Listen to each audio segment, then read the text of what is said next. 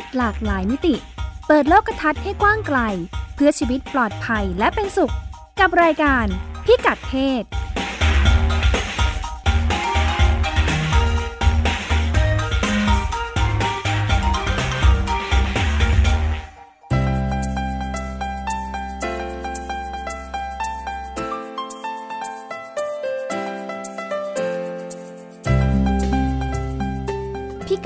วันนี้ติดตามเรื่องเพศหลากหลายมิติกับเราได้ที่นี่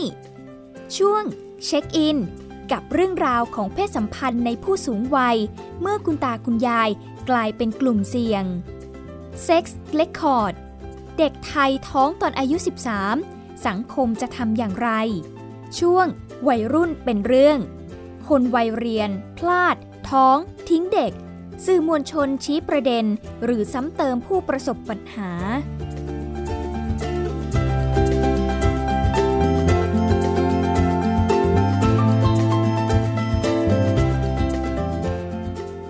สวัสดีค่ะ ดิฉันรัชดาตราภาคมาพบกับคุณผู้ฟังในรายการพิกัดเพศเป็นประจำทุกสัปดาห์นะคะ รายการของเราก็รับฟังได้ทางเว็บไซต์ www.thaipbsradio.com แล้วก็แอปพลิเคชัน Thai PBS Radio รวมทั้งแอปพลิเคชัน Podcast ชื่อพิกัดเพศนะคะ รายการของเราก็พูดคุยเรื่องราวที่เกี่ยวข้องกับเรื่องเพศนะคะ ความเคลื่อนไหวทั้งในและต่างประเทศคุยกันมา ปี 2 ปีแล้วก็ยังไม่หมดเรื่องหมดราวสักทีนะคะ มีเรื่องให้คุยตลอดเวลาเรื่องต่างประเทศนี่ก็จะเป็นประสบการณ์ว่าต่างประเทศเขามีประเด็นปัญหาอะไรกันบ้าง แล้วเขาใช้วิธียังไงในการจัดการ เราจะเอามาใช้บ้างได้ไหมนะคะ ใช้ได้หรือได้ไม่ได้ก็ปรับใช้กันดู ช่วงที่2 Sex Record นะคะ ก็จะเป็นบันทึกเรื่องเพศในประเทศไทยของเรา แล้วก็ช่วงสุดท้ายของวันนี้ก็จะเป็นวัยรุ่นเป็นเรื่อง ซึ่งเป็นความร่วมมือ ระหว่างสถานีวิทยุไทย PBS กับสำนักอนามัยการเจริญพันธุ์กรมอนามัยกระทรวงสาธารณสุข ก็จะเป็นการประสานกับคนทำงานคลินิกวัยรุ่น เพื่อให้มาบอกเล่าประสบการณ์การทำงาน แล้วก็มุมมองต่างๆ ที่จะรับมือกับปัญหาของวัยรุ่นที่เกี่ยวข้องกับเรื่องเพศนะคะ ช่วงแรกเราพบกับเช็คอินกันค่ะ ช่วงเช็คอิน ช่วงเช็คอินนะคะ คุณสุดามั่งมีดีก็มีเรื่องต่างประเทศมาฝากกัน ค่ะสวัสวันดีนี้ค่ะมีอะไรน่าสนใจวันบ้างนี้เป็นเรื่องของสวค่ะ ผู้สูงวัยค่ะ ก็ในแต่ละช่วงชีวิตของคนก็มีบทบาทหน้าที่แตกต่างกันไปนะคะ ตอนเด็กก็ต้องเรียนหนังสือ เรียนจบก็ทำงาน ระหว่างนั้นก็มีแฟน พอถึงเวลาเหมาะก็แต่งงานกันค่ะ พออยู่ด้วยกันก็มีทายาทออกมาให้เชยชม เลี้ยงลูกจนโตเป็นฝั่งเป็นฝา แล้วเคยสงสัยไหมคะว่า พอเลี้ยงลูกจนโตเป็นฝั่งเป็นฝา มีครอบมีครัวหมดแล้วเนี่ย คนเป็นพ่อเป็นแม่ทำอะไรบ้าง หลังจากหมดห่วงกับการเลี้ยงลูกแล้วน่าเกจะมีษียณแล้วด้วยใช่งานก็ค่ะไม่ทใช่ำทำอะไรร้องคาราโอเกะเออใช่ค่ะ เต้นลีลาดเดินทงท่องเที่ยวเดินทางท่องค่ะเที่ยว ไปพักกิจผ่อกรรนมผู้สูงวัยเออออกกำลังกายเบาๆ ที่สวนสาธารณะ จับกลุ่มคุยกับเพื่อนฝูงวัยเดียวกันค่ะ ก็มีเยอะแยะนะคะ กิจกรรมของผู้สูงวัยค่ะ ก็ แต่ยังไม่หมดนะคะ เพราะว่ามีการสำรวจในต่างประเทศค่ะ ในสหรัฐออสเตรเลีย และก็อังกฤษค่ะ พบว่ายังมีอีกสิ่งหนึ่งที่ผู้สูงวัยอยากจะทำค่ะ ในยามที่หมดภาระหน้าที่ต่างๆแล้ว นั่นคือการมีเซ็กค่ะ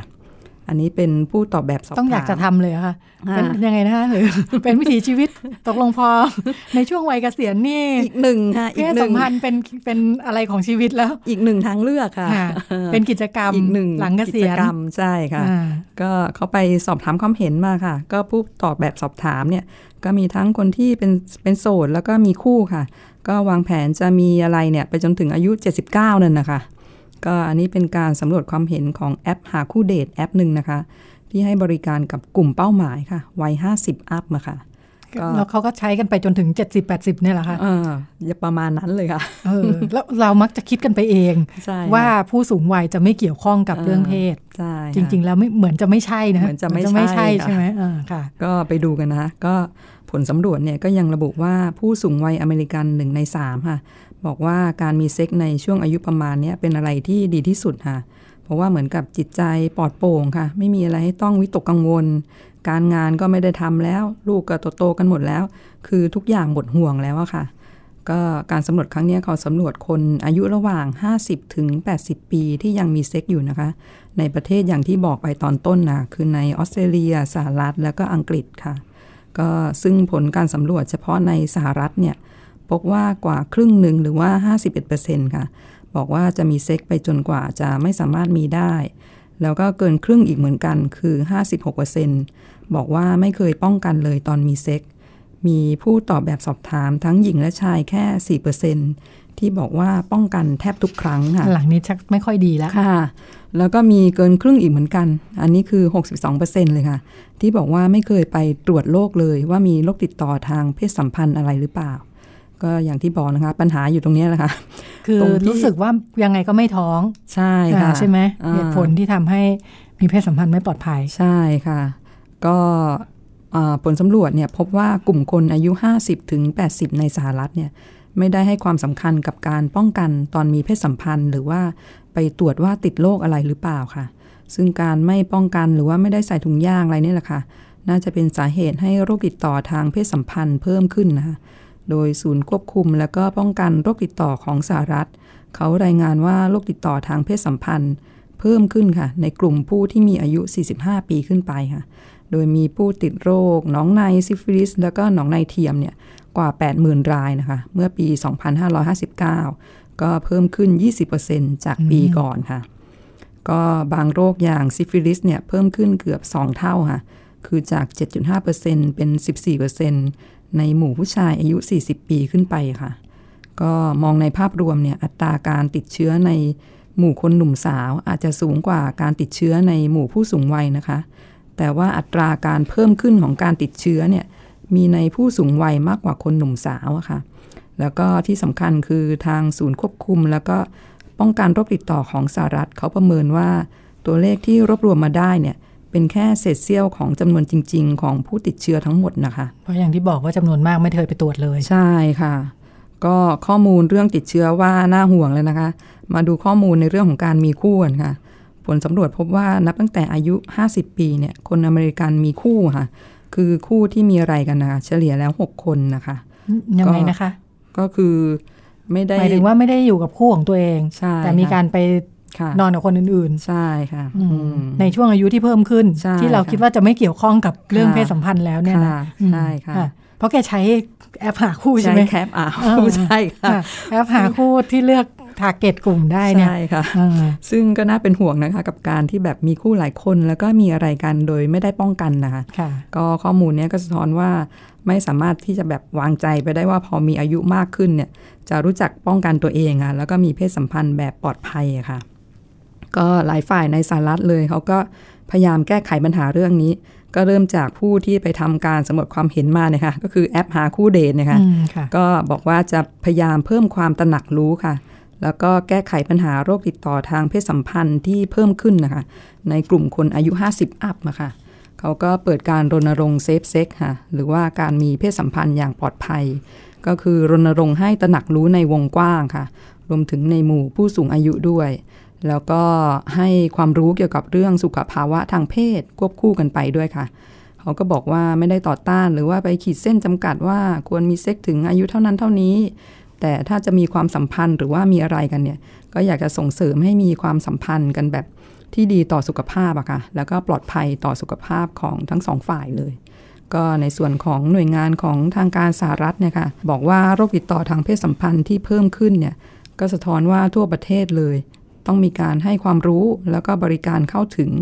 ในส่วนของการป้องกันโรคค่ะเพื่อให้อัตราการติดโรคเนี่ยลดลง สุดท้ายก็คือการใช้ถุงยางมีความสำคัญนะคะ เพราะว่าคนส่วนใหญ่มักจะคิดว่าควรใช้ถุงยางเฉพาะตอนที่ไม่อยากตั้งท้อง คือเป็นเครื่องมือคุมกำเนิด แต่ว่าจริง ๆ แล้วถุงยางสามารถป้องกันโรคติดต่อทางเพศสัมพันธ์ได้ด้วยค่ะ ไม่ว่าจะเป็นหนองในซิฟิลิสหรือว่า HIV ค่ะ แล้วก็สูตินารีแพทย์ของสหรัฐเนี่ยเขาบอกด้วยว่า ผู้หญิงวัยหมดประจำเดือนแล้วบางคนเนี่ยไม่เห็นความสำคัญนะไม่เห็นความจำเป็นที่จะต้องให้คู่ของตัวเองเนี่ยใช้ถุงยาง เพราะว่าท้องไม่ได้แล้วค่ะ แต่ยังไงก็ควรใช้ไว้ค่ะ เพื่อป้องกันแบบโรคติดต่อทางเพศสัมพันธ์นะจะดีกว่าค่ะ เหมือนว่าพอพอเอ่อประเด็นเรื่องเรื่องเพศเนี่ยเรื่องเพศปลอดเพศสัมพันธ์ปลอดภัยไม่ปลอดภัยเนี่ยค่ะมันมักจะมีกลุ่มที่เราคิดว่าไม่ควรจะเกี่ยวค่ะแล้ว เป็นปัญหาอยู่เสมอเนาะใช่เออค่ะตั้งแต่วัยรุ่นเองอือฮึที่เราก็รู้สึกว่าคนวัยรุ่นวัยเรียนอือฮึไม่ควรจะเกี่ยวข้องอือฮึอ่าในที่สุดเราก็พบว่ากลุ่มนี้ท้องวัยรุ่นกันเต็มเลยค่ะเป็นกลุ่มที่ติดเชื้อโรคติดต่อทางเพศสัมพันธ์ก็สูงค่ะ กลุ่มผู้สูงอายุกลายเป็นอีกกลุ่มหนึ่งค่ะที่อ่าเราก็คิดว่าไม่ไม่น่าจะเกี่ยวข้องแล้วอือฮึรณรงค์ก็คงไม่ต้องรณรงค์กันแล้วอือฮึกลุ่มนี้อือฮึอ่าแต่ยังพยังอหลุดมีไปนี่เป็นเรื่องกันหมดค่ะ ยังต้องรณรงค์สร้างความตระหนักรู้อย่างที่เขาบอกค่ะ safe sex ในค่ะหมู่ผู้สูงวัยก็จำเป็นค่ะอืมแต่ว่าสถิติเอ่อโรคติดต่อทางเพศสัมพันธ์ที่สูงขึ้นก็น่าสนใจเนาะค่ะว่ามันสูงขึ้นจากอะไรค่ะอืมก็อาจจะเป็นเนี่ยค่ะไม่ได้ป้องกัน ค่ะอ่าเพราะแต่ก็ว่าอาจจะเพราะไม่ไม่รู้ไม่รู้ไม่รู้อัตราการมีเพศสัมพันธ์คือคนอืมคนรู้สึกว่าตัวเองแก่น้อยลงจากเดิมเนี่ยคนรุ่นเก่าอาจจะรู้สึกว่าแก่แล้วไม่ยุ่งกับเรื่องนี้อืมอืมเออทัศนคติของคนคนสูงวัยรุ่นใหม่อือฮึมันก็อาจจะเปลี่ยนไปก็ได้นะค่ะเออข้อจำกัดเรื่องพวกนี้ก็อาจจะน้อยลงอ่าอืมก็แต่ว่าจะอย่าลืมอย่าลืไม่ว่าจะช่วงวัยไหนก็จะต้องเป็นใช่ค่ะเพศสัมพันธ์ที่ปลอดภัยใช่ค่ะค่ะป้องกันไว้ค่ะ ดีกว่า ค่ะ ก็เป็นช่วงต่างประเทศในช่วงเช็คอินนะคะ ขอบคุณคุณสุดามั่งมีดีค่ะ แล้วก็เดี๋ยวช่วงถัดไป เราพบกับ Sex Record ค่ะ ช่วง Sex Records ในช่วงสัปดาห์ที่ผ่านมานะคะ ก็มีประเด็นหนึ่งที่ได้รับความสนใจบนโลกโซเชียลนะคะ ก่อนจะลามไปเป็นข่าว อาจจะเป็นประเด็นที่อ่าเล็กๆนะคะ ในช่วงที่กระแสการเมืองค่อนข้างแรง ก็เกี่ยวข้องกับเรื่องท้องวัยรุ่น ซึ่งเป็นข่าวเนื่องมาจากการโพสต์ Facebook ของคุณหมอโอลาลิก มุสิกวงศ์จากโรงพยาบาลเจ้าพระยาอภัยภูเบศแล้วก็เป็นประธานคณะอนุกรรมการการศึกษา ราชวิทยาลัยสูตินารีแพทย์ แห่งประเทศไทยนะคะ คุณหมอก็เป็นคุณหมอที่เป็นนักสื่อสารเรื่องสุขภาพด้วย แล้วคุณหมอก็โพสต์ด้วยอเอกสารที่เป็นประวัติคนไข้นะคะ แต่ก็ปิดชื่อนามสกุลเรียบร้อยหมด เห็นแค่ว่าเป็นเด็กหญิง แล้วก็เห็นว่าลงไว้ว่าอายุ 13 ปี คุณหมอก็โพสต์ทำนองว่าเออ ไปช่วงนี้มีประเด็นเรื่องท้องวัยรุ่นไปอบรมมาแล้วกลับมาก็เจอคนไข้ที่มาใช้บริการที่โรงพยาบาล เป็นปัญหาท้องวัยรุ่นนั่นเองนะคะ ก็เลยเป็นที่วิพากษ์วิจารณ์กันใหญ่โต แล้วก็จากพิชิตนะคะ จากเพจ Drama Addict ก็เอาไปแชร์ต่อทำให้ยิ่งมีคนสนใจเยอะ มีคนเข้ามาดูเป็นหมื่นเลย แล้วก็มียอดแสดงความคิดเห็นเป็นพันเลยนะคะ ก็มีหลายประเด็นน่าสนใจค่ะมีทั้ง การเห็นด้วยไม่เห็นด้วยต่างๆนานาแต่คิดว่ามีหลายความเห็นที่เป็นประเด็นความสงสัยไม่เข้าใจนะคะ เราก็เลยอลองมาไล่ดูดีกว่าว่า ความสงสัยอะไรบ้างเกี่ยวกับเรื่องท้องวัยรุ่นนะคะ แล้วก็คนที่อยู่กับดิฉันวันนี้นะคะ คุณหมอกิติพงษ์แท้เจงนะคะ ผู้อำนวยการสำนักอนามัยการเจริญพันธุ์กรมอนามัยกระทรวงสาธารณสุข สวัสดีค่ะ คุณหมอ สวัสดีครับ ค่ะ คุณหมอก็อ่ากรมอนามัยก็จะเป็นกองเลขานุการของพรบท้องวัยรุ่นนะคะ สงสัยอะไรตอบได้ทุกเรื่องแน่นอน เราลองมาไล่ดูนะคะว่าในเพจของทั้งคุณหมอโอลันลิกที่มีการโพสต์เรื่องนี้แล้วก็จ่าพิชิต มีคนมาแสดงความคิดเห็นอะไรกันบ้าง เท่าที่ไล่ๆดูลูกเพจหลายคนของของทั้งสองบ้าน มีความตกใจค่ะที่มีการโพสต์แล้วก็เห็นว่าวิคนที่ท้องเนี่ยอายุแค่ 13 เอง แล้วก็มีการโพสต์ว่าโอ้ตอนสมัยที่ตัวเอง ยังเป็นเด็กๆ อายุเท่านี้เนี่ยยังวิ่งเล่นหนังยางเล่นลูกแก้วลูกหินอะไรกันอยู่เลยนะคะ ก็เลยไม่เข้าใจว่าเกิดอะไรขึ้นกับเด็กยุคนี้ที่อายุ 12-13 ก็ตั้งท้องกันซะแล้วค่ะ คุณหมอคะในการทำงานเนี่ยเราเจอเคสของเด็กอายุต่ำกว่า 15 ปีอายุ 10 กว่าขวบที่ที่ท้องเนี่ยมีมากน้อยแค่ไหนแล้วสาเหตุมันมายังไงคะครับก็สถานการณ์เรื่อง ท้องในวัยรุ่นนะครับก็เป็นปัญหาที่ถูกหยิบยกขึ้นมาพูดกันในช่วงสิบกว่าปีที่ผ่านมานี้นะครับ ซึ่งจริงๆแล้วเนี่ยจากข้อมูลที่มีนะครับ เรื่องของคนที่คลอดลูกนะครับในแต่ละปีเนี่ยก็ที่ต่ำสุดก็อยู่ประมาณสักสิบขวบก็มีนะครับ ซึ่งใน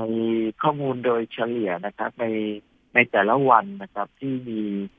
เด็กเกิดใหม่ ซึ่งเราก็รู้กันอยู่แล้วว่าประเทศไทยหรือทั่วโลกนะครับ ตอนนี้ก็คือปัญหาคือเด็กเกิดน้อยนะครับ อย่างไรก็ตามเนี่ย ไอ้ประเด็นที่อยากที่เกิดน้อยทำยังไงให้เกิดมากขึ้น เนี่ย ก็ยังเป็นประเด็นที่หลาย ๆ ประเทศยังต้องให้ความสนใจแล้วก็หามาตรการในการส่งเสริมการเกิด แต่อย่างไรก็ตามในเรื่องของที่เกิดน้อยอยู่แล้วทำอย่างไรที่ที่เกิดคุณภาพนะครับ ซึ่ง ตรงนี้ก็ยังเป็นประเด็นที่ทุกประเทศให้ความสนใจว่าไอ้ที่เกิดน้อยอยู่แล้วทำยังไงให้เกิดคุณภาพ โดยที่เกิดจากการความต้องการของพ่อแม่ หรือว่าส่งเสริมให้แม่ที่คลอดลูกนะครับควรจะอยู่ในวัยที่เหมาะสม เช่น 20 ปีขึ้นไปนะครับ อย่างไรก็ตามประเทศไทยตอนนี้นะครับ ที่เป็นข่าวกันอยู่เนี่ย เรามีข้อมูลว่าโดยเฉลี่ยนะเด็กที่เกิดในแต่ละวันนะครับ มีการเกิดจากแม่ที่อายุน้อยกว่า 15 ปีนะครับ วันหนึ่งก็อยู่ที่ประมาณเจ็ดถึงสิบคนนะครับ ซึ่งก็ไม่ได้ว่าเป็นเรื่องปกตินะครับเพียงแต่ว่าทำอย่างไรที่จะให้มันลดลงไปได้เรื่อยๆนะครับซึ่งอันนี้ก็เป็นประเด็นที่น่าสนใจถามว่าสาเหตุนะครับ ก็มีหลากหลายสาเหตุนะครับ แต่ที่น่าสนใจก็คือ มีงานวิจัยที่ค่อนข้างที่จะตรงกันหลาย ๆ งานเลยนะครับ ที่พบว่าวัยรุ่นที่อายุยิ่งน้อยนะครับ ส่วนใหญ่แล้วนะครับ มักจะเกิดจากความที่ไม่ได้ยินยอมนะครับ เกิดจากการถูกล่วงละเมิดทางเพศนะครับ โดยเฉพาะกับบุคคลใกล้ชิดนะครับแล้วแม้กระทั่งคนในครอบครัวเองนะครับ ซึ่ง อันนี้ก็คิดว่าเป็นประเด็นที่สำคัญนะครับ ที่เอ่อแล้วก็หลักอีกหลากหลายสาเหตุที่หลายๆฝ่ายก็มองว่าเอ่อปัจจุบันนะครับทั่วโลกเองไม่ใช่เฉพาะประเทศไทยนะครับวัยเด็กก็เข้าสู่วัยที่เรียกว่าวัยเจริญพันธุ์เร็วขึ้นนะครับ เช่นการมีประจำเดือนก็อายุที่มีประจำเดือนครั้งแรกก็ลดลงนะครับ จากประมาณ 14 ปี 15 ปี ตอนนี้ก็ลงมาเหลือประมาณ 12 ปี 11 ถึง 12 ปีก็เริ่มมีประจำเดือนมาแล้วนะครับ แล้วก็เรื่องของถ้าจะบอกว่าสภาพแวดล้อมนะครับ เรื่องของการเข้าถึงสื่อต่างๆนะครับ ที่จะมีส่วนที่จะยั่วยุหรือผลักดันให้เด็กเริ่มมีเเเรื่องของการที่จะเเข้าสู่สื่อสิ่งยั่วยุต่าง ๆ เหล่านี้ แล้วก็นำไปสู่ การที่มีพฤติกรรมทางเพศ โดยเฉพาะการมีเพศสัมพันธ์ที่ไม่ได้ป้องกันนะครับก็นำไปสู่ปัญหา จริงๆ แล้วก็ไม่เฉพาะเรื่องของท้องตั้งครรภ์อย่างเดียวนะครับเช่นยังมีปัญหาในเรื่องของการติดเชื้อ HIV เอดนะครับ อันนี้ก็ยังเป็นปัญหาที่สำคัญของวัยรุ่นไทยในปัจจุบันครับค่ะเมื่อกี้ที่คุณหมอพูดไปนิดนึงค่ะว่าอ่าจำนวนมากสำหรับวัยรุ่นที่อายุค่อนข้างน้อยเนี่ยเกิดจากกรณีละเมิดทางเพศโดยคนใกล้ตัว อันนี้หมายถึงโดยผู้ใหญ่หรือว่ายังไงคะหมายถึงว่าไม่ใช่ไม่ใช่เด็กเป็นมีความเพศสัมพันธ์กับแฟนอะไรอย่างเงี้เงี้ยนะครับค่ะก็มีทั้งจากเพื่อนนะครับบุคคลรอบข้างนะครับ แล้วก็คนในครอบครัวอืมที่ค่ะที่ที่มีงานวิจัยออกมานะครับค่ะ ค่ะ ค่ะโอเคคำถามถัดไปนะคะ ไม่ใช่คำถามคือแสดงที่เขาแสดงความคิดเห็นกันใน Facebook นะคะอ่า มีคนคอมเมนต์ในลักษณะเล่าให้ฟังอะนะคะ อ่านดูแล้วน่าจะเป็นอาจจะเป็นบุคลากรที่โรงพยาบาลเขาเล่าว่านะคะบอกว่ามีเด็กอายุ 11 ปี ที่คุณครูพละพามาที่โรงพยาบาล เพราะว่าเรียนพละอยู่แล้วปวดท้องนะคะ แต่พอมาถึงตรวจแล้ว พบว่าท้อง โดยที่เด็กก็บอกว่าไม่เคยรู้มาก่อน กรณีที่เกิดขึ้นแบบนี้บอกอะไรปัญหาของสังคมไทยบ้างคะคืออันนี้ก็อาจจะเป็นไปได้นะครับว่า เพราะว่าเอ ท้องในวัยรุ่นเนี่ย บางทีเด็กไปมีพฤติกรรมที่ไปมีเพศสัมพันธ์อย่างที่บอกนะครับ จะตั้งใจหรือไม่ได้ตั้งใจหรือถูกล่วงละเมิดหรือไม่อันนั้นก็คงเป็นอีกประเด็นหนึ่งแต่ว่าเวลาตั้งครรภ์แล้วเนี่ย บางที เอ่อหลายๆคนเลยนะครับ ที่ตั้งครรภ์เนี่ย โดยที่ประจำเดือนขาดไป ซึ่งก็เขาก็ไม่มีความรู้นะครับ ไม่มีความรู้ว่าประจำเดือน เอ่อเวลาเคยมีประจำเดือนแล้วพอเดือนถัดไปประจำเดือนไม่มาเนี่ย ต้องให้ระมัดระวังว่าตัวเองจะตั้งครรภ์หรือไม่นะครับ แล้วก็ในการตั้งครรภ์ในแม่ที่อายุยิ่งน้อยเท่าไหร่นะครับเอ่อบางทีเนี่ย ร่างกายก็อาจจะดูไม่ออกนะครับ บางทีก็ดูนึกว่าเหมือนกับว่าเหมือนกับอ้วนขึ้นแค่นั้นเองนะครับ ก็เป็นไปได้นะครับ ซึ่งเราก็จะเห็นตามข่าวบางครั้งเนี่ย ไปตรวจที่โรงพยาบาลตรวจท้อง แต่พอเข้าห้องน้ำกลายเป็นไปคลอดในห้องน้ำนะครับ อันนี้ก็เจอได้เหมือนกันนะครับ โดยเฉพาะเอ่อหญิงวัยรุ่นนะครับ ที่อายุยิ่งน้อยเท่าไหร่ก็โอกาสที่จะไม่รู้ตัวก็มากก็มากเหมือนกันครับ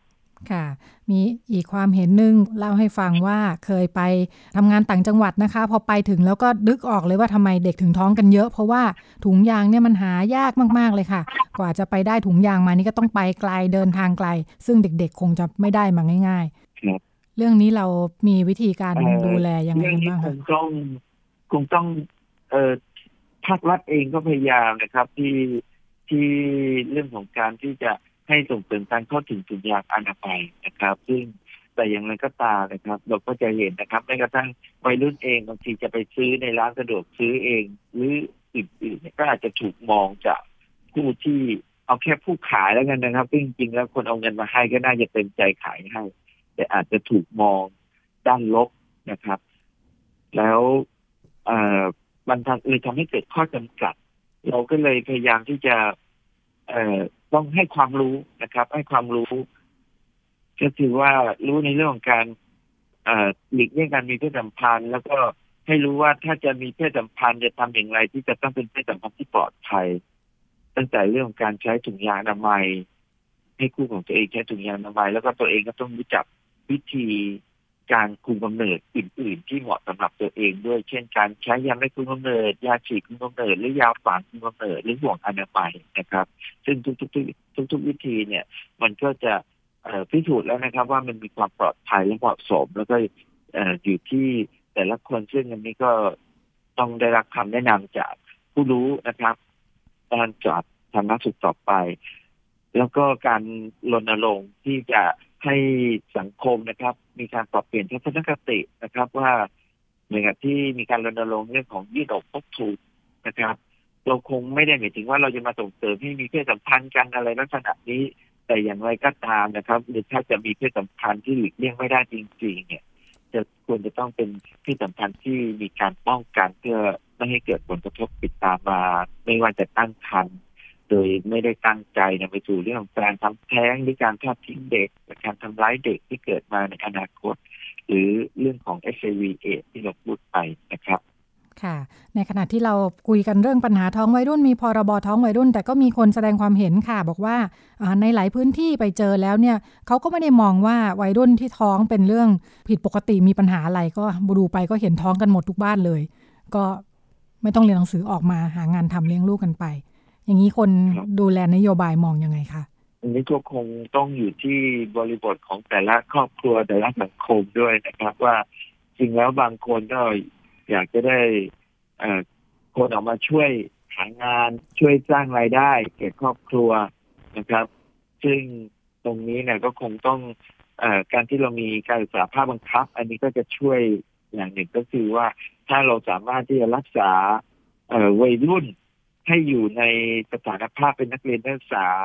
มันก็จะช่วยลดเรื่องของการเป็นแม่วัยรุ่นได้ด้วยเจอโอกาสทางการศึกษานะครับ แล้วก็ในระหว่างศึกษาเนี่ยได้เรียนรู้ในเรื่องของเพศศึกษานะครับ แล้วที่สำคัญก็คือเรื่องของการที่จะต้องอการมีลูกเมื่อพร้อมด้วยนะครับ การเตรียมความพร้อมไม่ได้หมายถึงว่าตัวเองมีงานทำแล้ว แต่งงานหรือมีครอบสร้างครอบครัวแล้วก็มีลูกนะครับ ก็ต้องมองด้วยว่าเรามีความพร้อมที่จะมีลูกระยางนะครับ ไม่ได้บอกว่าถ้ามีเพศสัมพันธ์อะไรกันตอนตอนที่เริ่มที่ออกจากระบบแล้วพ่อแม่บอกว่าพร้อมที่จะมีลูกได้ มันต้องดูด้วยว่านอกจากการเตรียมความพร้อมด้านด้านฐานะเศรษฐกิจแล้วเนี่ย การมีอาชีพที่ที่มั่นคงแล้วเนี่ยคงต้องเตรียมตัวเอง เตรียมร่างกายตัวเองด้วย ซึ่งในทางการสอบธารณสุขนะครับ เราก็แนะนำว่าผู้หญิงที่สมควรที่จะมีลูกได้เนี่ยควรจะอายุ 20 ปีบริบูรณ์ขึ้นไปนะครับ ควรถึงจะมีลูกได้ทั้งนี้ก็เพื่อที่จะลดปัญหาต่างๆ ที่จะติดตามมานะครับ โดยเฉพาะสุขภาพของตัวเองแล้วก็สุขภาพของเด็กด้วยนะครับ ซึ่งการที่บอกว่ามีพรบออกมาแล้ว แต่ว่ายังมีปัญหาในเรื่องของ เอ่อยังมีการท้องยังอะไรเนี่ยผมว่าคิดว่ามันคงต้องดูในภาพรวมนะครับคงไม่ใช่ดูเป็นรายครอบครัวไปมีการโพสต์ความคิดเห็นนะคะนี่ต้องน่าจะเป็นหมอหรือพยาบาลนะคะ เล่าว่ายาฝังคุมกำเนิดที่มีให้บริการฟรีสำหรับวัยรุ่นเนี่ยนะคะ เอาเข้าจริง ๆ ผู้ปกครองหลายคนก็ปฏิเสธ เพราะมองว่าลูกหลานไม่ได้เป็นกลุ่มเสี่ยงซะหน่อย แล้วก็เขาก็เล่าว่า เพราะว่าปัญหาก็คือเวลาเด็กๆ อยู่กับพ่อแม่เนี่ย ดูแบ้วสดใสเป็นเด็กๆมากเลย ทั้งๆทที่คนอื่นเนี่ยก็จะรู้ว่าลูกเนี่ยคือเวลาไม่ได้อยู่ต่อหน้าพ่อแม่เนี่ยไม่ได้เป็นแบบนี้ เจอเรื่องแบบนี้ทำยังไงดีคะพ่อแม่มักจะรู้สึกว่าลูกเป็นเด็กอยู่เสมอ เออเรื่องนี้ก็คงแล้วแต่ แต่ละบุคคลที่จะคิดนะครับ แต่ว่าในภาพรวมเนี่ยเราก็คงต้องให้ความรู้กันไปนะครับ ว่าเอ่อเรื่องของเทคโนโลยีความก้าวหน้าในการคุมกำเนิดนะครับองค์การอนามัยโลกเองก็ให้การรับรองนะครับ แล้วก็เรื่องของการใช้ยาฝัง คุมกำเนิดกับห่วงอนามัย เนื่องจากว่าสองวิธีนี้เนี่ยมันมันสามารถให้บริการแล้วเนี่ย มันก็สามารถที่จะป้องกันการตั้งครรภ์ได้ในระยะยาวสามปีห้าปีสิบปีก็แล้วแต่เวชภัณฑ์ที่เราใช้นะครับ ซึ่งแล้วก็เราพบนะครับว่าเวัยรุ่นนะครับ ที่ตั้งครรภ์เนี่ย บางทีถามว่า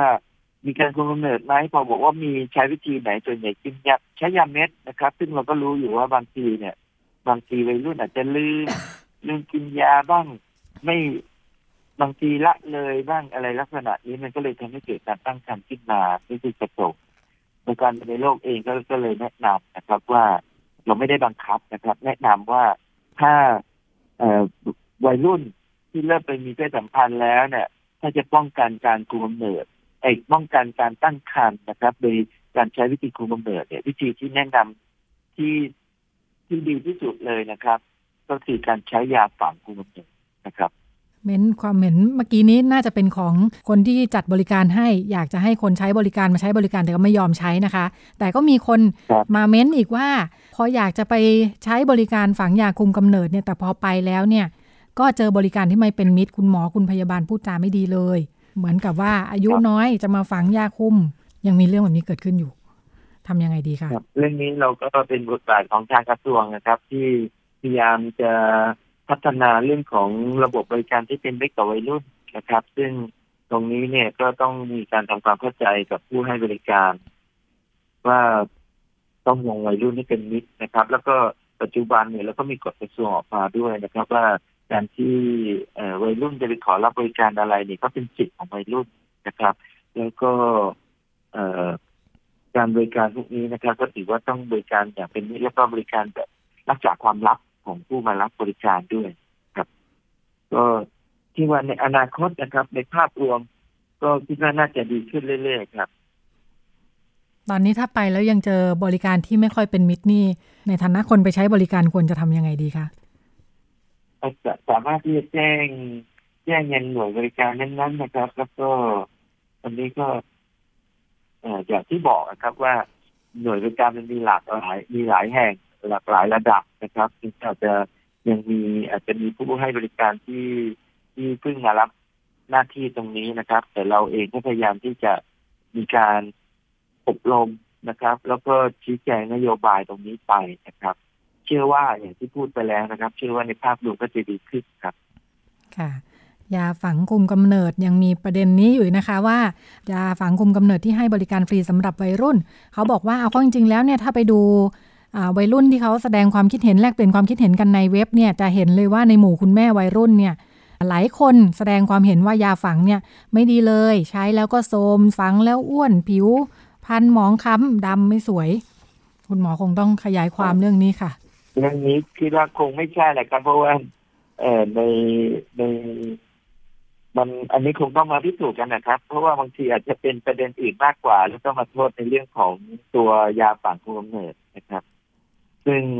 ตรงนี้ถ้าถ้าคิดว่า เออไม่สบายใจนะครับ ก่อนและก่อนและ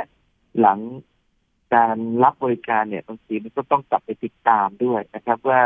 ผลที่เกิดขึ้นมันเป็นอย่างนั้อย่างนี้เนี่ย มันจะเกิดจากยาฝังที่เราให้บริการไปหรือเป็น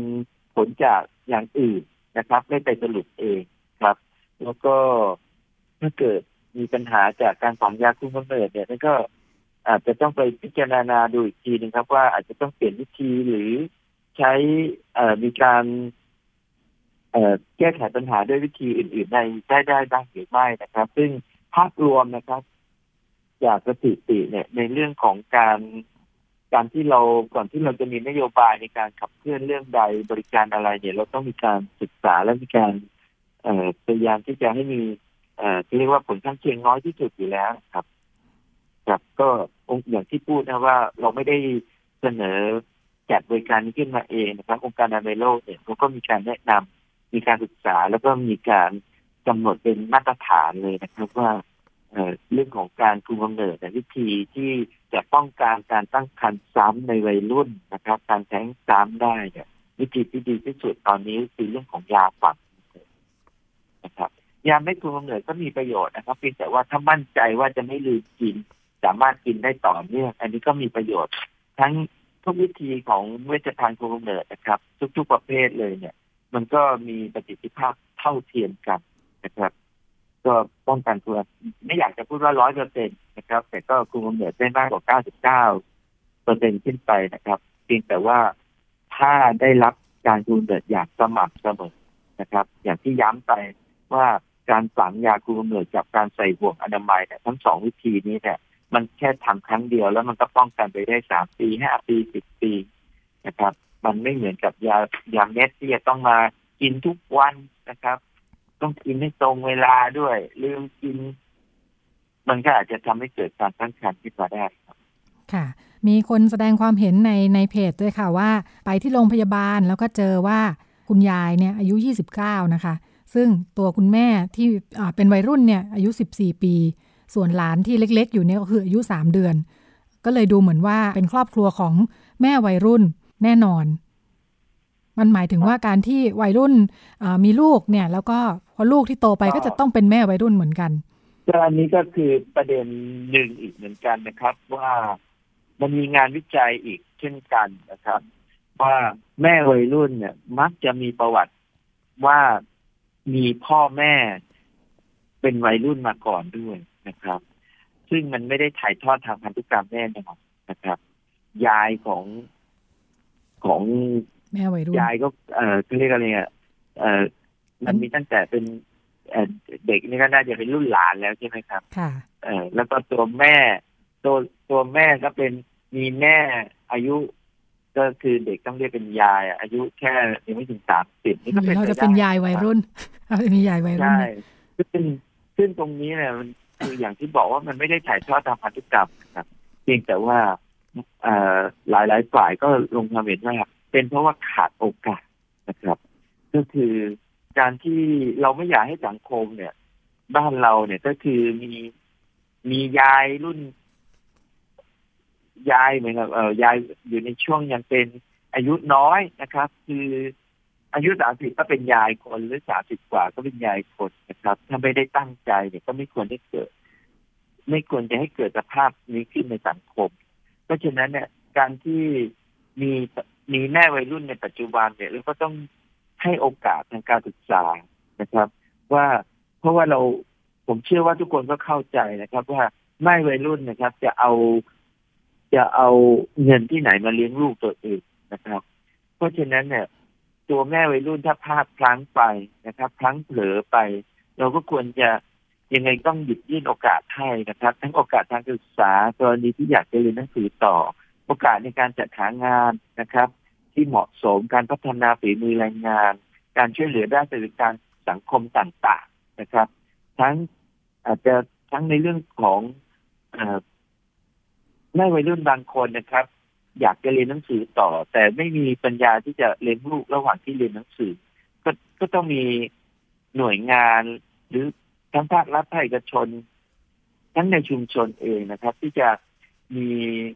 ศูนย์พักพิงนะครับ ทั้งที่จะฝากเด็กไว้เลี้ยงนะครับ แล้วพอเราก็พบนะครับ มีหลายกรณีที่พ่อแม่วัยรุ่นนะครับ พอกลับไปเรียนหนังสือเรียนจบ หางานทำได้งานแล้วก็กลับมารับลูกไปเลี้ยงต่อนะครับ ซึ่งก็ตรงนี้เนี่ย เราก็มั่นใจว่าในเจเนอเรชันต่อไปนะครับ ในรุ่นต่อไปเนี่ย เด็กที่เกิดจากพ่อแม่วัยรุ่นเนี่ย ก็จะไม่กลับไปเป็นพ่อแม่วัยรุ่นอีกในอนาคตนะครับ เพราะฉะนั้นเนี่ย ก็เรื่องของการให้โอกาสเนี่ยเป็นเรื่องที่สำคัญ อย่าไปมองว่าการให้โอกาสเท่ากับเป็นการไปสนับสนุนให้เป็นพ่อแม่วัยรุ่นนะครับ ซึ่ง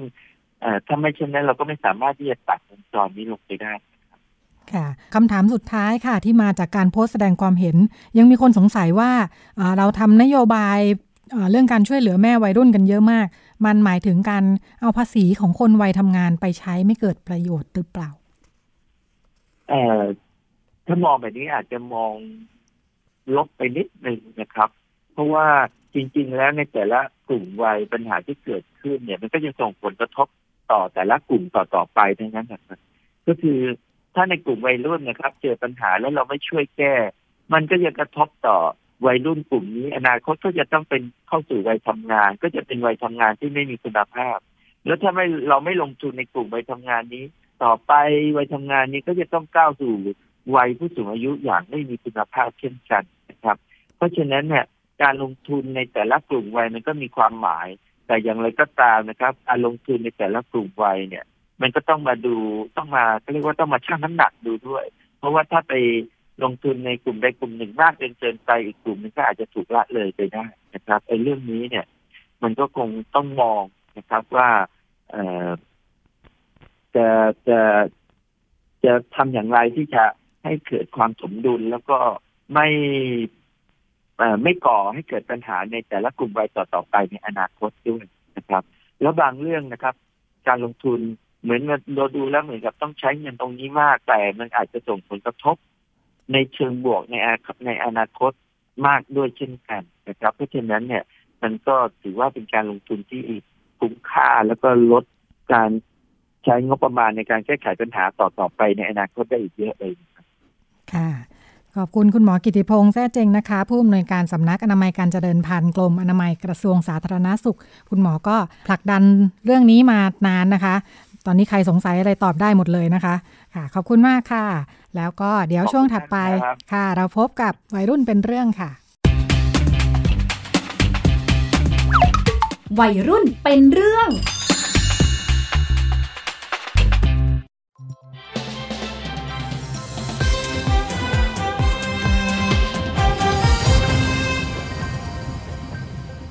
ติดตามทันข่าวไทย PBS ค่ะ เมื่อเวลา 6นาฬิกา10 นาทีได้รับแจ้งเหตุ พบศพเด็กทารก ที่บริเวณถังขยะใกล้ตลาดสดในอำเภอนายจันวันดีผู้แจ้งเหตุเล่าว่า ขณะที่ตนกำลังเก็บของเก่าที่บริเวณถังขยะนั้น ได้พบร่างเด็กทารกอยู่ในถังขยะ เมื่ออุ้มขึ้นมาก็พบว่าเสียชีวิตตายละตลาดสดใกล้โรงพยาบาลเรานี่เอง นั่นสิคะหมอ ไม่น่ามีเรื่องแบบนี้เกิดขึ้นเลยนะคะ แต่จะว่าไปแล้วที่โรงพยาบาลของเรา ยังไม่ได้รับเคสที่น่าสงสัยจะเป็นเคสในเหตุการณ์นี้ใช่ไหมยังนะคะคุณหมอคุณหมอคะ มีเคสด่วนที่ห้องฉุกเฉินค่ะ เด็กตกเลือดอาการสาหัสมากเลยค่ะ ตอนนี้เด็กอยู่ที่ไหน อยู่ที่ห้องฉุกเฉินค่ะ คุณหมอ ไปไปไป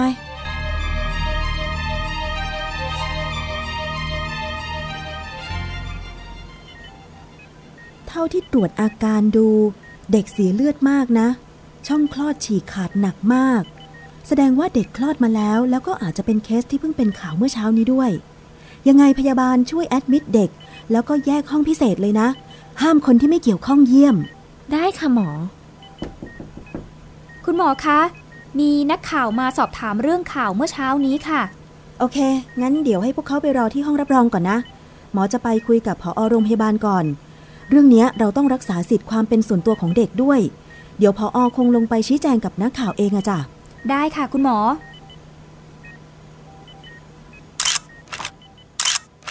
พออครับเมื่อเช้านี้พบศพเด็กถูกทิ้งที่ถังขยะบริเวณใกล้ตลาดสดแถวนี้ ทราบมาว่ามีเด็กวัยรุ่นตกเลือดมาแอดมิทที่โรงพยาบาลใช่ไหมครับ เออผมขอชี้แจงอย่างนี้นะครับ ทางโรงพยาบาลมีเคสที่ผู้ป่วยมารับการรักษา เนื่องจากมีอาการตกเลือดจริงครับพออช่วยเล่ารายละเอียดให้ฟังหน่อยได้ไหมคะว่า มันมีเรื่องราวเป็นไปเป็นมายังไง แล้วมันเกี่ยวข้องกันไหมคะ คือผมต้องขออภัยคุณนักข่าวทุกๆทท่านจริง ๆ นะครับ ทางโรงพยาบาลไม่สามารถเปิดเผยข้อมูล แล้วก็ไม่อนุญาตให้ถ่ายทำข่าวได้นะครับ ต้องเรียนตามตรงนะครับ ผู้ป่วยที่เข้ารับการรักษาเป็นเด็ก ดังนั้นอาจต้องขอความร่วมมือจากนักข่าวด้วยนะครับ และไม่เป็นการละเมิดสิทธิ์ของเด็กด้วย ดังนั้นตรงนี้เราขอไม่เปิดเผยข้อมูล และขอความร่วมมือจากนักข่าวในการนำเสนอข่าวที่จะไม่เป็นผลกระทบต่อคนไข้และครอบครัวด้วยนะครับ ได้ค่ะหมอ ขอบคุณมากครับ ละครที่ได้ฟังจบลงไปนะคะ ก็เป็นเหตุการณ์สมมุตินะคะ จากเรื่องราวที่เกิดขึ้นเพื่อให้เราได้เห็นภาพเดียวกันเนาะว่าเออเกิดเหตุการณ์แบบนี้ขึ้น แล้วก็คนที่ดูแลเคสนี้นะคะ คุณกีรนากัลยบุตร พยาบาลวิชาชีพชำนาญการโรงพยาบาลเสนาคณิคมนะคะ จังหวัดอำนาจเจริญสวัสดีค่ะค่ะสวัสดีค่ะ ค่ะ คุณกิรนาเคสนี้เนี่ยพอ น้องนักเรียนผู้หญิงเข้ามาถึงทางโรงพยาบาลแล้วเราต้องอมีการดำเนินงานยังไงบ้างคะเคสนี้ค่ะ จะมาถึงโรงพยาบาลประมาณ 20 นาฬิกานะคะเป็นคุณยายพามามาด้วยอาการปวดท้องแล้วก็มีเลือดออกทางช่องคลอดนะคะ แล้วจากการตรวจร่างกายแล้วก็ซักประวัตินะคะ พบว่าการตรวจร่างกายนี่คือพบบาดแผลฉีกขาดบริเวณอวัยวะเพศจนถึงอาทวารหนักนะคะ คือประเมินทราบได้ว่าผ่านการคลอดมา เมื่อแพทย์ได้ทำการตรวจร่างกายแล้วค่ะ ก็เลยก็เลยเเห็นว่าเคสนี้ต้องเป็นกรณีที่กำลังเป็นข่าวค่ะ ก็เลยได้มีการแจ้งให้ผู้รับผิดชอบองาน OSCG นะคือทราบว่ามีเด็กเข้ามาในระบบของโรงพยาบาลค่ะเมื่อเจ้าหน้าที่เราได้ได้ทราบข้อมูลนะคะ แล้วก็ได้มีการประสานผออคือแจ้งเรื่องเคสก่อน ว่าได้มีเคสที่ สงสัยว่าจะเป็นเด็กนักเรียนที่นำศพทารกไปทิ้งขยะนี่คือเข้ามารับการรักษาที่โรงพยาบาลของเราแล้วอย่างนี้ค่ะ แล้วก็คือเรารู้แล้วว่าเป็นข่าว เราก็เลยมีการคุยกับพอเลยว่า เนี่ยเรื่องนี้ต้องมีนักข่าวมาที่โรงพยาบาลแน่ๆแล้วก็หน่วยงานอื่นๆคือเราต้องมีการเซฟเด็กเพื่อที่จะปกป้องอ่ารักษาความลับแล้วก็ไม่ให้เขานะคือ เป็นจุดสนใจของคนไข้ ทั่วไปของผู้มารับบริการที่มาโรงพยาบาลนะคะอ่าตอนนี้เราก็เลยได้มีการวางแผนเช่นนี้เราก็เลยได้เป็นจัดโซนให้ให้น้องได้อยู่ที่ห้องพิเศษ คือแยกออกจากคนไข้ทั่วไปเลย แล้วก็ไม่ให้เขียนชื่อคนไข้ตรงทำเนียบทางเข้าค่ะว่า วันนี้มีรายนามอ่ารายชื่อคนไข้คนไหนที่นอนโรงพยาบาลบ้างเช่นนี้เราจะเซฟคือเราจะไม่ติดที่ทำเนียบแล้วก็จะไม่ติดที่หน้าห้องผู้ป่วย ก็เป็นอันแค่รู้กันว่าแพทย์กับพยาบาลรู้ว่าน้องคือนอนอยู่ห้องนี้ แล้วก็คือมีการอ่าให้เฉพาะผู้ที่มีส่วนเกี่ยวข้องกับแพทย์ยาย หรือว่าถ้าพ่อแม่เขามาจากอ่ากรุงเทพสามารถที่จะเข้าไปดูเด็กได้ ส่วนท่านอื่นที่ไม่มีส่วนเกี่ยวข้อง ไม่ว่าจะเป็นหน่วยงานอื่นหรือใครหรือครูที่เข้ามาก็คือเราจะไม่ให้เข้าไปเยี่ยมให้มาติดต่อที่เจ้าหน้าที่ OSCT ก่อน ตอนนี้ที่เราวางแผน อ่าร่วมกันก่อนก่อนที่น้องเข้าไปแอดมิทเพื่อที่จะได้รับมือในในวันรุ่งขึ้นนะคะ ค่ะ ซึ่งวันรุ่งขึ้นก็มีนักข่าวมาจริง ๆ ใช่นักข่าวมาจริง ๆ มามามาสองสำนักพิมพ์ค่ะสองสำนักทั้งทั้งข่าวแล้วก็ทั้งหนังสือพิมพ์นี่นะคะ ค่ะ เราต้องทำยังไงกับนักข่าวบ้างคะจากที่ได้เตรียมการกันไว้ ก็พอดีนักข่าวมาก็ได้ไปติดต่อที่ห้องฉุกเฉินว่าเขาก็ไปถามหาว่าเนี่ยมีมีเด็กผู้หญิงที่ ตกเลือด มาโรงพยาบาลใช่ไหมอะไรเงี้ยเขาก็ไปถามที่ห้องฉุกเฉินก่อนเขาก็อ่าโอเค ก็ได้รับการโอเคกันแล้วเขาแล้วอ่าโอเคมา แต่ว่าไม่สามารถให้ข้อมูลได้นะ เดี๋ยวจะให้ไปรอที่ห้องรับรองก่อน เดี๋ยวจะให้อ่าทางท่านผู้อำนวยการ แล้วก็ผู้รับผิดชอบงานนี่คือเข้ามาพูดคุยด้วย ตรงเนี้ยแล้วก็ให้เขาไปรอ แล้วก็จะเป็นท่านผอแล้วก็เจ้าหน้าที่อ่าที่รับผิดชอบงาน OACC นี่แหละค่ะ เข้าไปพูดคุยกับนักข่าว นะคะในเรื่องของว่าเราไม่สามารถที่จะให้นักข่าวมาทำข่าวได้นะ เพราะว่าเราต้องคุ้มครองสิทธิเด็กไม่เป็นการละเมิดสิทธิไม่ให้อนุญาตนำเสนอภาพในโรงพยาบาลเนี่ยค่ะ เราก็บอกเข้าไปแบบนี้ ซึ่งนักข่าวตอนนั้นเขาก็เขาก็ตอบแล้วว่าเออเข้าใจ เข้าใจรับทราบรับทราบอีกกฎหมายตัวเนี้ยเป็นอย่างดี อ่าเขาก็ เขาก็โอเคนะคะ ก็ไม่ได้แสดงว่าเอ้ยต้องดื้อดึงที่จะเข้ามาถ่ายทำเราก็เลยว่างั้นก็คือเราสามารถพูดได้โดยรวมๆถ้าคุณอยากนำเสนอข่าว คุณนำเสนอข่าวได้โดยรวมๆแต่ไม่ให้ระบุถึงตัวเด็กคือเราไม่เราจะไม่พาดพิงถึงถึงเคสนะคะตัวนี้ ซึ่งเขาก็นำเสนอข่าวจริง ๆ อยู่แต่ก็นำเสนอถึงภาพรวมๆก็ไม่มีผลกระทบต่อเด็กนะคะค่ะ จริง ๆ แล้วปกติเวลามีเหตุการณ์ลักษณะนี้เนี่ยเราก็จะเห็นพาดหัวข่าวลักษณะเชิงลบนิดนึงนะคะ เช่นแม่ใจยักไว้รุ่นใจแตกอะไรอย่างนี้ ซึ่งเราเห็นกันอยู่เป็นประจำ ซึ่งโดยเจตนาของนักข่าวก็น่าจะเป็นการเสนอเพื่อไม่ให้จะเป็นเยี่ยงอย่าง ไม่ให้เกิดการลอกเลียนแบบเงี้ยค่ะโรงพยาบาลมองประเด็นนี้ยังไงทำไมถึงมีการจัดการในลักษณะนี้ค่ะ คือเราจะคิดว่าคือเวลาเราเห็นข่าวเราก็จะตกใจคือ ถ้าเรามองข่าวเราจะเหมือนว่ามันมันเป็นการซ้ำเติมเด็ก นะคะ มันเป็นการไปซ้ำเติมแผลเขาถามว่ามันไม่มีใครหรอกที่แบบว่าเป็นแม่ใจยักษ์หรือมาเอามาให้ว่าเราเป็นวัยรุ่นใจแตกอย่างนี้ค่ะ ซึ่งเราก็คิดว่าที่ตรงนี้เราเราเราต้องมาดูเด็กของเราด้วยนะ เพราะว่าถ้าเกิดว่าเขานำเสนอข่าวที่ไม่ได้ระมัดระวังคือต้องการแค่จะขายข่าวพาดหัวข่าวที่ต้องการให้คนเข้ามาอ่านเนี้ยแล้วมันไม่ได้เซฟเด็กของเรา มันก็ส่งผลต่อภาวะของสุขภาพจิต ของเด็กที่เราดูแลนะคะ ก็เลยว่าคือเราก็เลยมีระบบในการวางแผนในเรื่องของการจัดการว่าถ้าเรามีเคสกรณีแบบเนี้ย เราจะต้องมีการที่แบบเข้าไปจัดการได้ทันดีเทคได้ทันในนักข่าวเพื่อไม่ให้เกิดข่าวที่ที่เขาทำออกมาแล้วไม่ได้เป็นมองเป็นด้านลบต่อเด็กนะคะ ค่ะ อย่างกรณีของเวลามีการนำเคสแบบนี้ว่ามีการนำศพทารกไปทิ้งอย่างเงี้ย เข้าใจว่าจะมีปัญหาเรื่องคดีตามมาด้วยใช่ไหมคะว่าคนที่เอาเด็กไปทิ้งก็จะโดนมีความผิดใช่เคสนี้พ่อทำพอมีศพนะมันก็ต้องไปแจ้งความนะคะ แล้วก็พอน้องแอดมิดได้หนึ่งวัน ก็มีการแจ้งความ ก็มีความแจ้งความจริง ๆ ก็มีความแจ้งความถึงถึงตัวเด็กนี่แหละค่ะ ว่า เออทางทางเออเขาก็ได้ทำหนังสือ ไปตรวจร่างกายมาเขาก็อย่างเช่นว่าเขาขอดูว่าเออเด็กผู้หญิงคนนี้ได้ผ่านการร่วมประเด็นนี้มาหรือไม่ แล้วก็หรือว่าตรวจการตั้งครรภ์จริงไหมหรือว่าอายุครรภ์เท่าไหร่อ่าแล้วก็ได้ผ่านการคลอดมาหรือเปล่า ตรงนี้นะคะ ซึ่งเราก็ต้องก็ต้องมาดูค่ะ เพราะว่ากรณีอย่างเคสนี้ ถ้าถ้ามันเป็นการตั้งใจทำแท้งมันก็จะเป็น คดีความอาญาเนาะมันก็จะผิดกฎหมาย ตรงนี้ค่ะ เราก็ได้มีการพูดคุยแล้วมาประชุมสหวิชาชีพกันว่าอีซึ่งสหวิชาชีพของเราเนี่ยก็รวมทั้งหมดตั้งแต่พยาบาลนักจิตแล้วก็ตำรวจนักพัฒนาสังคมอาและความมั่นคงของมนุษย์เออมาดูว่าเออถ้าเกิดว่าเด็กเนี้ย เป็นการทำแท้งตั้งใจทำแท้ง มันก็จะส่งผลกระทบต่อเด็กเรียนหนังสือไม่จบเพราะอีกแค่เดือนเดียวน้องก็จะสอบปลายภาคแล้ว เป็นคดีด้วย เราก็เลยว่างั้นเราต้องมาดูว่า จริงๆแล้วที่น้องให้ข้อมูลประวัติว่าพ่อลูกออกมาแล้วเด็กไม่ร้องเลยเนี่ยคือมันเกิดจากอะไรบังเอิญว่าเคสนี้ก่อนที่จะเกิดเหตุการณ์เคสเนี้ย ได้มาโรงพยาบาลแล้วสองครั้ง มาโรงพยาบาลมาตรวจด้วยอาการที่มีอาการบวมขาบวมทั้งสองข้างกดปุ่มระดับสองเนี่ยค่ะ แล้วความดันโลหิตสูง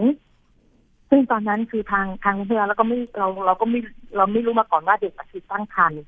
ก็ไม่ได้ให้ประวัติ เราก็ดูไปในเรื่องของว่า อ่ามีอ่าเป็นโรคของความดันโลหิตสูง ตรงนี้อะค่ะ แล้วก็พอวันเกิดเหตุหลังจากตรวจเนาะเด็กก็อ่าคลอดแล้วก็ให้ประวัติว่าเสียชีวิต ซึ่งพอเรามาดูจากการตรวจประวัติ แล้วก็ตรวจประวัติร่างกาย การซักประวัติแพทย์เลยลงเห็นความเห็นแล้วว่า จริงๆเคสนี้คือคันเป็นพิษ เพราะว่ามีการบวมแล้วก็มีความดันสูงด้วยเนี่ยค่ะ ก็มันสามารถที่จะทำให้เด็กนั่นคือเสียชีวิตได้อะค่ะ เพราะว่าเหตุการคลอดที่ไม่ได้รับการช่วยเหลือ ไม่ถูกวิธีตรงนี้ค่ะ ก็เลยว่าเอ้เคสนี้มันมันเป็นอุบัติเหตุนะมันไม่ได้เกิดจากความเจตนาในการที่จะทำแท้งค่ะค่ะ กลับมาที่คุณยายที่พาหลานมานะคะอ่าอย่างเคสนี้เนี่ยยายกับหลานเป็นยังไงบ้าง หลังจากเข้ามาที่โรงพยาบาลแล้วเราต้องดูแลหลังจากนั้นยังไงบ้างคะค่ะ คุณยายคุณยายเขาก็ไม่ได้มีว่าท่าทีที่แบบว่าเออตำหนิเด็กเลยนะคะเขาเป็นแบบสงสารหลานตัวเองมาก สงสารหลานตัวเองที่เห็นหลานเจ็บป่วยถามว่าจะอายไหมแกก็ตอบว่าเหมือน ก็อายแต่ก็ไม่ แต่ว่าก็ก็ก็รับได้ ความอายก็ยังไม่เท่ากับความรักที่แกมีต่อต่อหลานของแกแต่ว่าแกแกรักได้ ตรงนี้ก็ก็ก็เอ่อก็ได้มีการพูดคุยกัน ก็ให้กำลังใจกัน ก็เขาก็ดีว่าครอบครัวของเขานะคะพ่อแม่ถึงจะไม่ได้อยู่ด้วย แต่เขามีการ อ่าสื่อสารเป็นลักษณะครอบครัวที่อบอุ่นเขาก็ยอมรับว่าเขาเข้าใจซึ่งการละกันของคนในครอบครัวตรงนี้ค่ะ ค่ะ กรณีนี้นี่พ่อของแฟนของเด็กผู้หญิงนี่ไม่มีบทบาทเลยใช่ไหมคะไม่มีเลยค่ะ เพราะว่ามาเจอกันแค่ครั้งเดียวแล้วเขาก็ไปทำงานกรุงเทพคือก่อนที่น้องจะคลอดเออรู้ว่าท้องนี่คือเขาก็เลิกลากันไปแล้วอ๋อค่ะค่ะคือเขาคบหาเป็นแฟนกันมาก่อนหน้านั้น แต่เลิกกันพอดีอย่างเงี้ยค่ะใช่ช่ค่ะค่ะ คือมันอยู่คนละที่โดยส่วนมากก็คุยกันผ่านโทรศัพท์บ้างอ๋อผ่านค่ะทางเฟซบุ๊กบ้างค่ะแล้วพอดีบังเอิญว่ามันเป็นช่วงเทศกาลบุญที่เทศกาลบุญประจำหมู่บ้านเขาก็กลับมาค่ะแล้วก็มาเจอกันอืมค่ะแค่ค่ะนั้นแค่ครั้งเดียวที่น้องให้ประวัติค่ะค่ะ ก็เลยไม่ได้ไม่ได้อยู่ร่วมในเหตุการณ์แต่อย่างใดนะคะใช่ค่ะค่ะ อย่างเคสนี้นี่เอ่อทางทางโรงพยาบาลต้องมีการดูแลโดยการสื่อสารกับทางชุมชนไหมคะ ถ้าเป็นประเด็นที่ชุมชนรู้กันทั่วอย่างนี้ก็น่าจะกระทบกับครอบครัวด้วยเหมือนกัน อ่าค่ะ ส่วนประเด็นเคสนี้เราก็จะมีการพูดกับชุมชนที่ที่น้องอาศัยได้เอ่อที่อยู่ละแวกที่บ้านของน้องนะคะ ก่อนก็จะมีผู้นำแล้วก็อสมแล้วก็เพื่อนบ้าน เราก็ได้มาเตรียมกันก่อนว่าก่อนที่จะจำหน่าย คนไข้ออกกลับไปอยู่บ้าน เราจะดูแลร่วมกันยังไง ก็เน้นๆก็คือเรื่องของการสื่อสารบางทีเข้าใจเจตนาเรื่องของการสื่อสารบางทีคือเขาชาวบ้านอย่างเรานี่แหละคือ อยากจะถามด้วยความเป็นห่วง แต่ลักษณะการถามที่ที่ด้วยความเป็นห่วงที่เราพูดกันจนเคยปากเคยชินนะคะ โดยที่ไม่ได้คิดถึงว่า เอ้ยคนรับฟังเขาจะรู้สึกสึกอย่างไร มันอาจจะเป็นคำถามที่ไปตอกย้ำเด็กนะคะเราก็ได้มีการพูดคุยกันว่า อ่าบางทีคือบางทีที่เราถามเราอาจจะถามเรื่องของข้อมูลทั่วไปสบายดีไหมอะไรอย่างเงี้ยนอนหลับได้ไหมกินข้าวได้ไหม เราจะไม่ไปถามเรื่องเหตุการณ์ที่ผ่านมา มันจะเป็นการไปตอกย้ำบาดแผลในใจของเด็กอะค่ะ ตรงนี้คือเขาก็เข้าใจในสิ่งที่เราได้พยายามเตรียมชุมชนตรงนี้ค่ะ ก็โอเคในการว่าคือกลับไปอยู่ในชุมชนแล้ว คือชุมชนก็ให้ความร่วมมือในการดูแลเคสถามการทุกข์สุขดิบธรรมดาก็ไม่มีใครที่จะไปตอกย้ำหรือซ้ำเติมเด็กแล้วก็ครอบครัวนี้ค่ะ ค่ะ จากกรณีที่เกิดขึ้นอยากให้ฝากถึงสื่อแล้วก็สังคมด้วยค่ะว่าปัญหาแบบนี้เราควรจะมองยังไง แล้วก็หรือว่าคนที่ได้ไปเจอประสบปัญหาเข้าอย่างนี้ จะมีส่วนช่วยเหลือยังไงได้บ้างค่ะ ค่ะ ก็อยากจะให้สื่อและสังคมนะคะมองปัญหาเรื่องอท้องในเรียนหรือการทำแท้งการทิ้งเด็กนี่คือปัญหาเหล่านี้มันส่งผลชีวิต อ่าเป็นอย่างมากกับวัยรุ่นที่ประสบปัญหา คือการท้องไม่พร้อมเนี้ยคือชีวิตของเด็กที่ประสบปัญหาคือมันเปราะบางอยู่แล้ว เด็กวัยนี้คือเขาไม่ได้เจ็บป่วยแค่ทางร่างกายที่เขาท้องแต่มันเป็นเรื่องของจิตใจด้วย เพราะว่าเขายังต้องเผชิญอะไรอีกหลาย ๆ อย่างนะคะ ที่ต้องเจอในสังคม แล้วผลที่มันจะต้องกลับมากระทบในเด็กผู้หญิงตัวเล็ก ๆ คนเดียวเนี่ยค่ะ ก็อยากจะให้สังคมนี่คือได้ได้รู้ว่าการวิธีการตั้งครรภ์นี่คือ มันไม่ใช่เรื่องของคนบาป มันไม่ควรที่จะไปตีตาหรือซ้ำเติมเด็กนะคะ ไม่ควรที่จะไปด่า เพราะว่าปัญหาเนี่ยคือบางคนมันมันมันเราไม่ได้ต้องการที่จะเรียกให้มันเกิดปัญหา แต่มันได้เกิดมาแล้ว เราก็ต้องมีการช่วยเหลือเขาเนี่ยค่ะ ก็คือ